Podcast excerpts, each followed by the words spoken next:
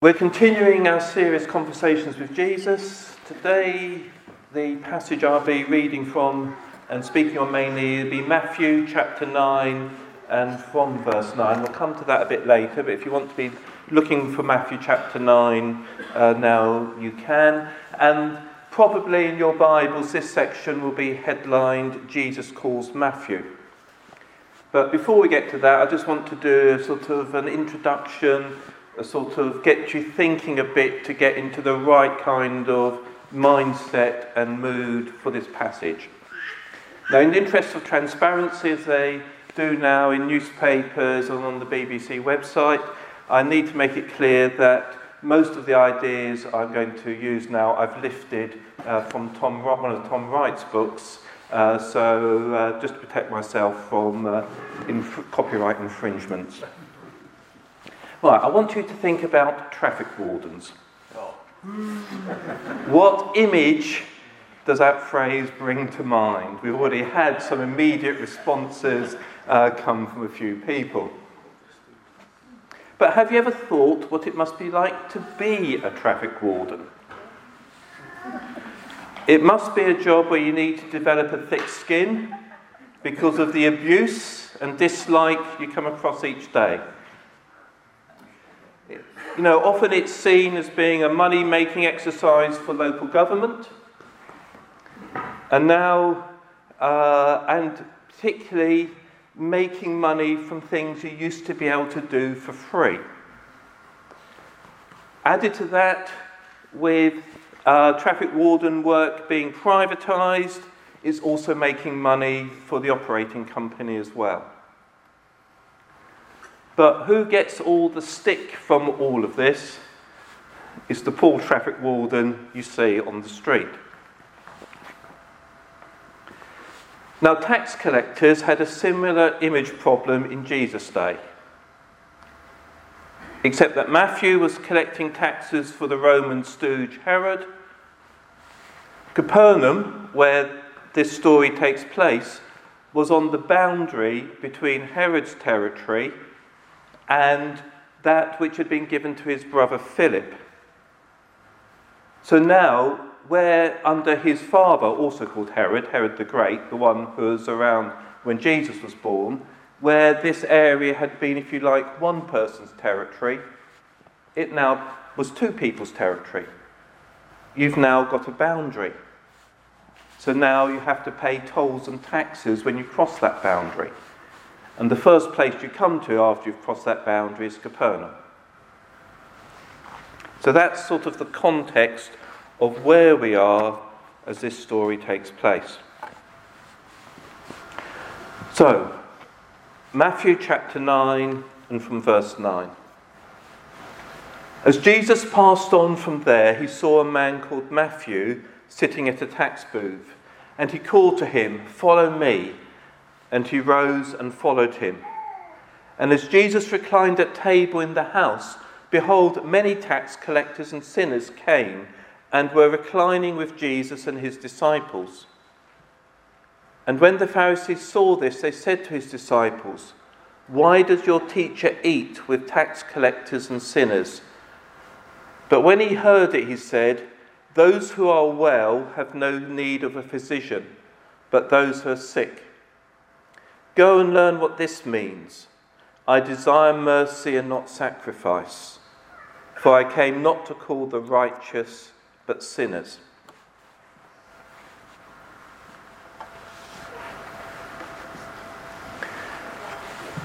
But I thought for this one I would do the conventional three point sermon, and after a little bit of thinking, I've managed to find three C's uh, for the three points. So if you uh, like three point sermons, these are the three parts the confusion, the core, and the cost. So let's start with the confusion first. The Pharisees were confused. They were expecting the Messiah to come.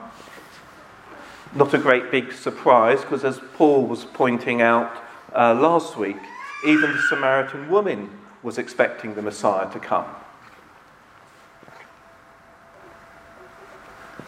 It was in the air.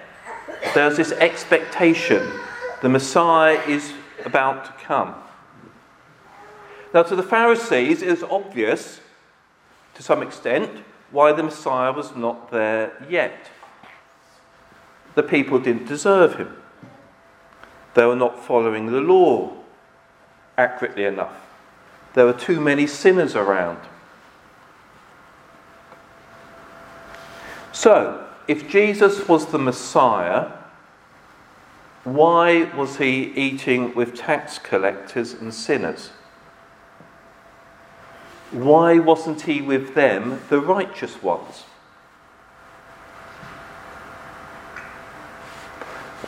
Jesus' replied to them gets to the heart of this matter. It's not sick people, sorry, it's not the well people who need a doctor, it's the sick people. Now, when Isaac was taken to A&E yesterday, it was because he was sick. The days when he's well, you don't worry about doctors. Jesus had come to heal the sickness of sin in people, so he needs to go to the sinners. Pretty obvious, really.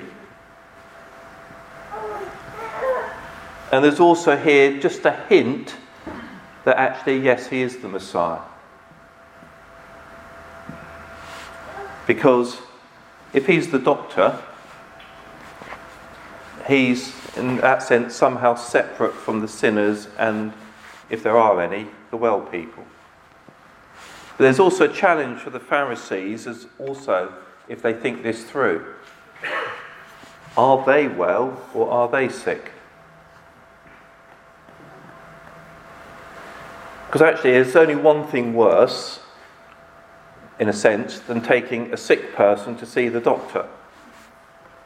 And that's a sick person who won't go to see the doctor.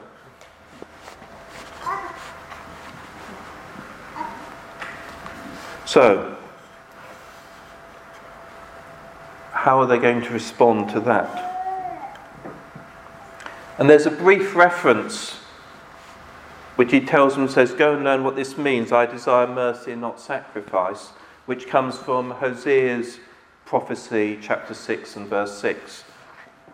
I won't pick up on that now because we haven't got time. But I suspect when he's telling them to go and look at it, he's probably suggesting they go and look at the whole prophecy, which is just sort of the, a key bit, you know, have a look at this. But if you're going to really understand what Jesus is saying, you almost need to look at the whole uh, prophecy of Hosea, the whole context. There is, I say, isn't time for that. If you have got time during the week, have a look at it.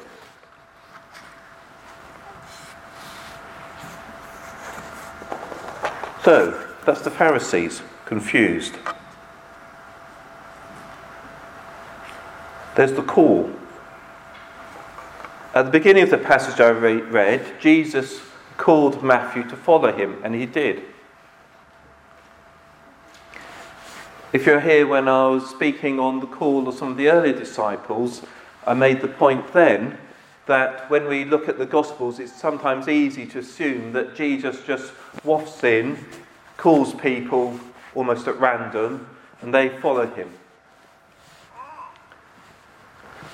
That could be what's happened here with Matthew, because the Gospel doesn't give us any more information. But let me suggest a slightly different scenario. First bit of evidence. If we look at the way the Pharisees were muttering to Jesus' disciples about him, I think it's fairly clear this wasn't a one off occurrence. You know, if Jesus had just gone off once to have a meal with these uh, tax collectors and sinners, they might just shrug it off as an aberration or something. The fact they're actually talking to his disciples about it would suggest to me that, that Jesus has got form on this. and it's something which they've been getting uptight about over the previous weeks or however long. And they can't hold on to what they're thinking about Jesus any longer. So it suggests to me that Jesus was regularly spending time with tax collectors and sinners. And by the way, you might think this, this word sinners, in most of the commentaries, they uh, would say that this, if you like, is a technical term here, uh, referring to people who, because of the work they did or their circumstances, couldn't keep themselves ritually clean. So it might not be sinners as we might interpret it, as people who are immoral, but there are people who, as far as the Pharisees and the scribes are concerned, were people who didn't keep closely enough to the uh, ritual purity laws. After all, tax collectors tend to usually get included in this because uh, somewhere along the line they would be having to interact with people who weren't Jews, and that could lead to ritual impurity. When we look, if you look at the parallel passage in Mark and chapter 2, verse 15, this is my second piece of evidence. Because in Mark chapter 2 and verse 15, it says the following And as he reclined at table in his house, talking about Matthew's house, many tax collectors and sinners were reclining with Jesus and his disciples, for there were many who followed him. So the Bible also gives us evidence that tax collectors and sinners were following Jesus. In fact, many of them were following Jesus. So when Matthew heard that call, he could already have been a follower of Jesus. It wouldn't necessarily have been something coming out of the blue. Certainly, if he was down outside in Capernaum, he probably, is at the minimum, have heard Jesus preach at some point in the recent past. Third piece of evidence, if you look in Luke chapter 3 and verses 12 to 13, this is talking about John the Baptist at this point. So in Luke chapter 3 and verse 12, we say here that tax collectors also came to be baptized, implication by John the Baptist, and said to him, Teacher, what shall we do? And he said to them, Collect no more than you are authorized to do so. So John the Baptist had been preparing the way for Jesus. And part of that preparation were tax collectors were coming and saying, What have we got to do to put ourselves right with God?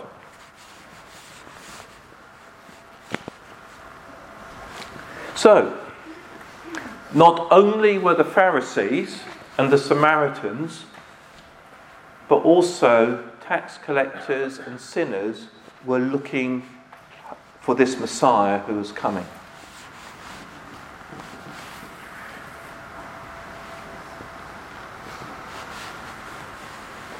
Now, from the context of the passage, I think it, whichever way you interpret it, after Matthew gets this call from Jesus, he calls his friends together to have a meal with them at his house. Probably to tell them that he, no, he's going off to follow with Jesus. Some of them might all already be Jesus' followers. Some of them probably weren't.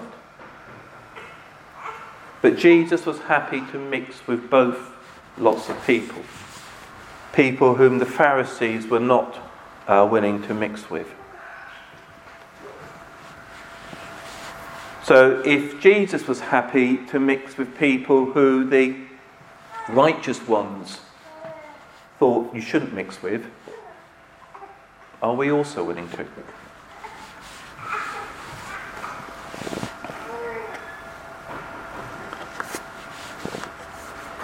And then my third part, the cost. In Luke chapter 5 and verse 28, we're told that Matthew left everything to follow Jesus.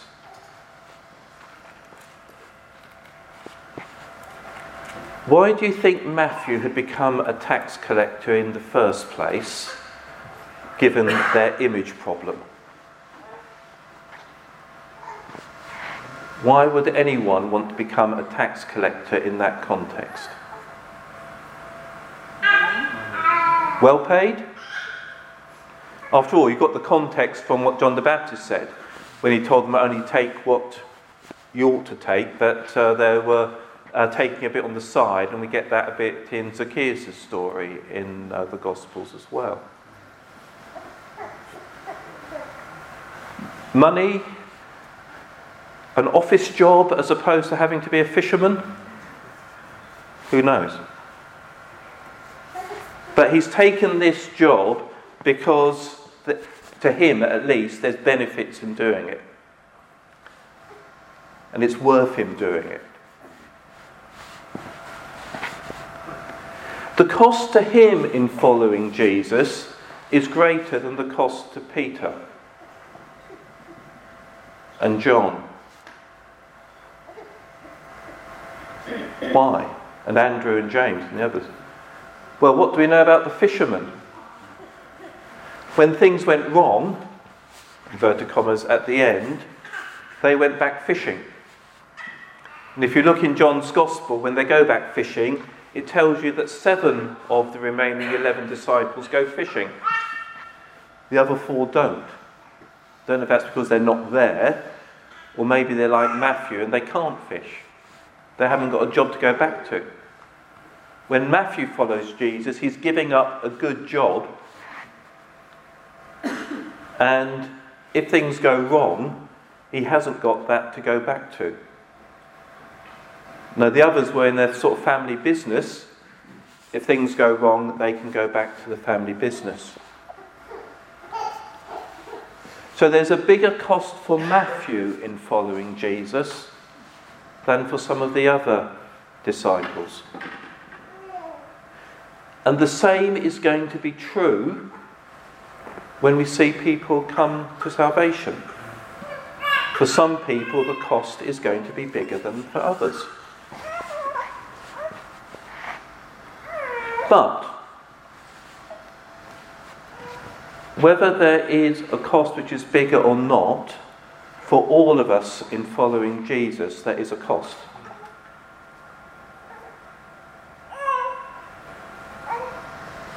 Following Jesus is not just uh, something we do to get extra benefits for ourselves added on to what our life is before following Jesus is going to have a cost at some time in some way.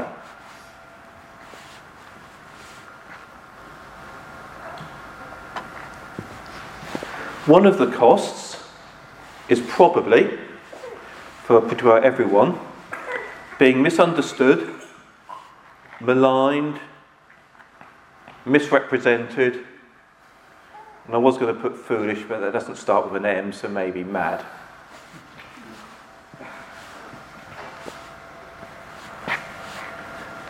I think possibly the hardest one of that is being misunderstood, maligned, misrep- you know, I can cope with being people thinking I'm mad. But when people think I believe things which I don't believe, that is difficult. And in fact, I think most contexts I can think of where I would say I've had a degree of persecution, with I think about one exception, I think all of them were what I would consider mistakes. And that again can be hard to deal with. You know, in one sense, if you're being persecuted because you are following Jesus, and you're being persecuted because what you believe about Jesus, I can cope with that. If I'm being persecuted because people think I believe something I don't believe because I'm a follower of Jesus, that's a lot harder to cope with.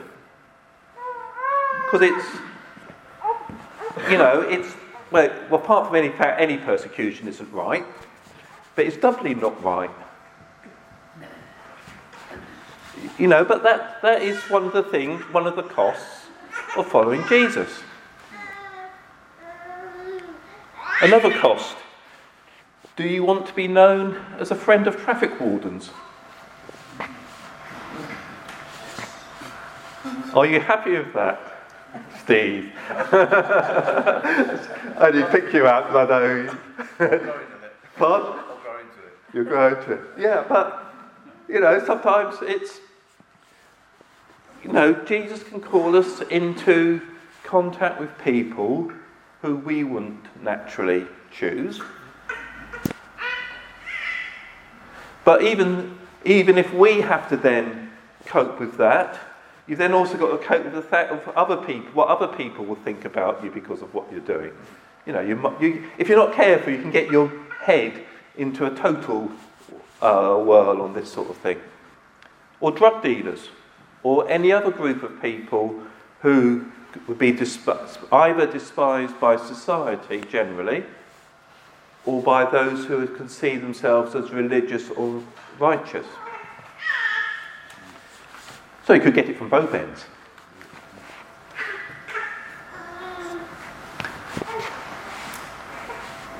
And to take a political analogy,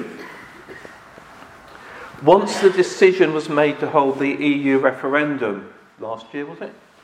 Uh, or whenever, there was going to be future costs whether we remained or whether we left.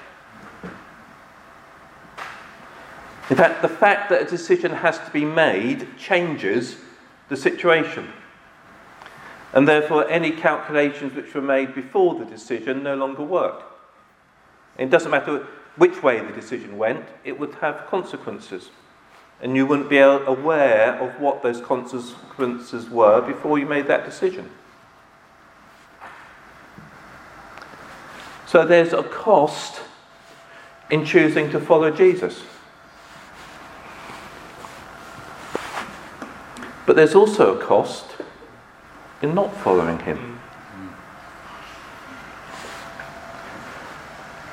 If we go in Matthew's Gospel, we won't look at the passage, but if you go back two sections, because the bit about calling Matthew comes at sort of the end of, I think, about seven different sections, just different interactions Jesus had with people. You go back to Jesus is over in Gadara,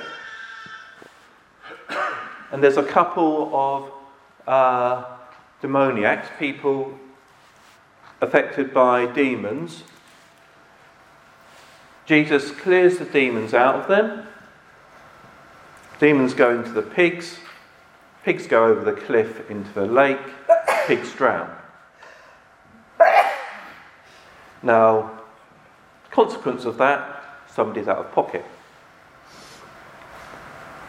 So the people in that area, they recognize what Jesus has done, but rather than rejoicing in the fact that these two people have been set free, they think if Jesus stays around here, it could have a higher cost for us. Please go away. And that's what Jesus does he goes away. So we have a choice when Jesus calls us, as he does, to follow him. Do we accept the costs which that implies? Some of those costs we might be aware of, some of them we won't be aware of. But equally, if we choose not to accept those costs, we risk the other cost of Jesus uh, going, not being there. Recently, uh, I found there's a link uh, on, on Twitter, I think it was, to somebody's academic paper. I think they might have written it for their PhD or for some studies.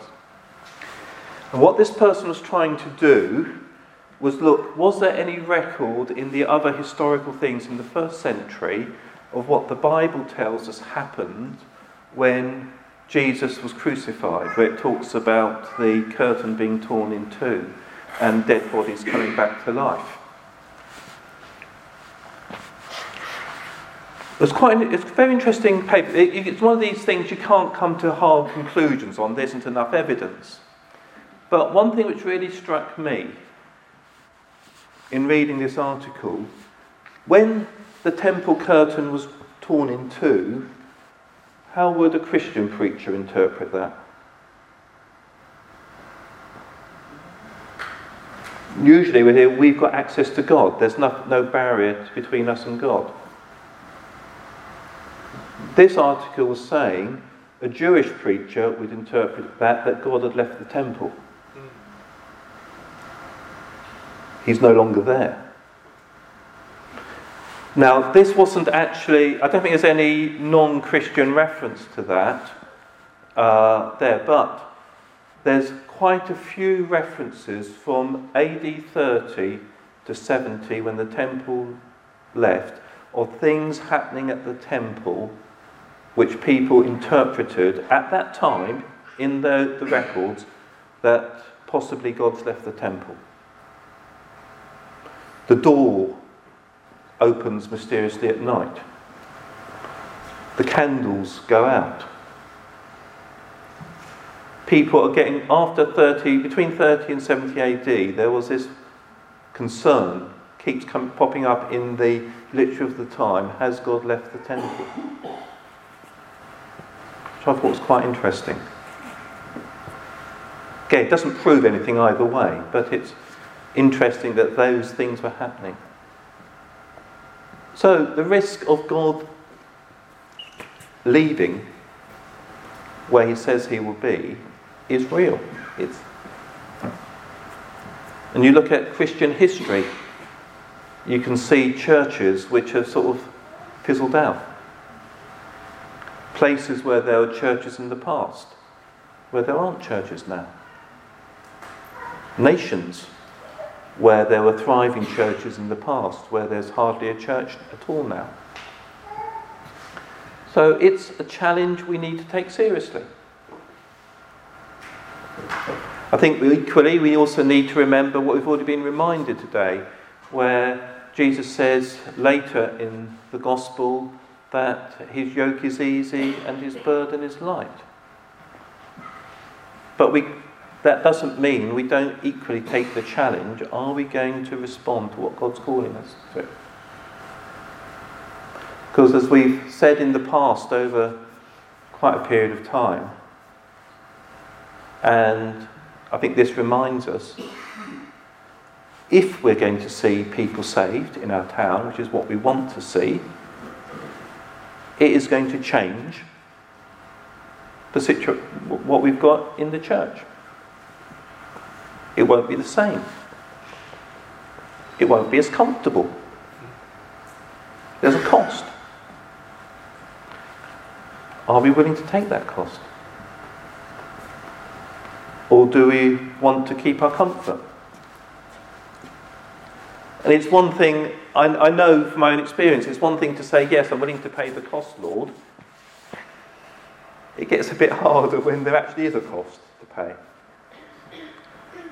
But unless we're willing to face up to the fact that there will be a cost to pay, unless we are willing to say, Lord, yes, we are willing to accept that cost, we're not even get, going to get to the point where we've got to make that decision, in a sense. But I think looking at the way, particularly within the relational mission Newfrontiers uh, family of churches, looking at where churches have grown, it's because churches have been willing to pay a cost. Usually, where you find a church where it suddenly the numbers going suddenly increases, they get quite a few people saved it's usually not the people they've been reaching out to. It's usually some similar group, but not necessarily the same people. But it almost seems to be the case that the fact that they've shown their willingness to pay the cost, God responds to that and sends people in. So I encourage us, let us be willing to pay the cost. Now, I think it's, it is an exciting time in the church. The fact that we've now, having deacons, it's going to increase the capacity of the church to respond to situations. But when God gives us uh, people who might be difficult, who might not fit in easily, let us remember that all of us, as we again we sang earlier, you know, our best effort. I'm not paraphrasing the words because I can't remember the exact words. I did write them down at the time, but I'm a bit away from that. You know, our best efforts are filthy rags. These Pharisees might have thought they'd got things sorted out, but they were sick in need of a doctor. We were sick in need of a doctor. Any righteousness we have is not because of what we've done, but because of what Jesus has done. So, we're very much the situation that we are those whom the doctor has healed and is continuing to heal. And we wish to bring others in to his healing too. Let's pray.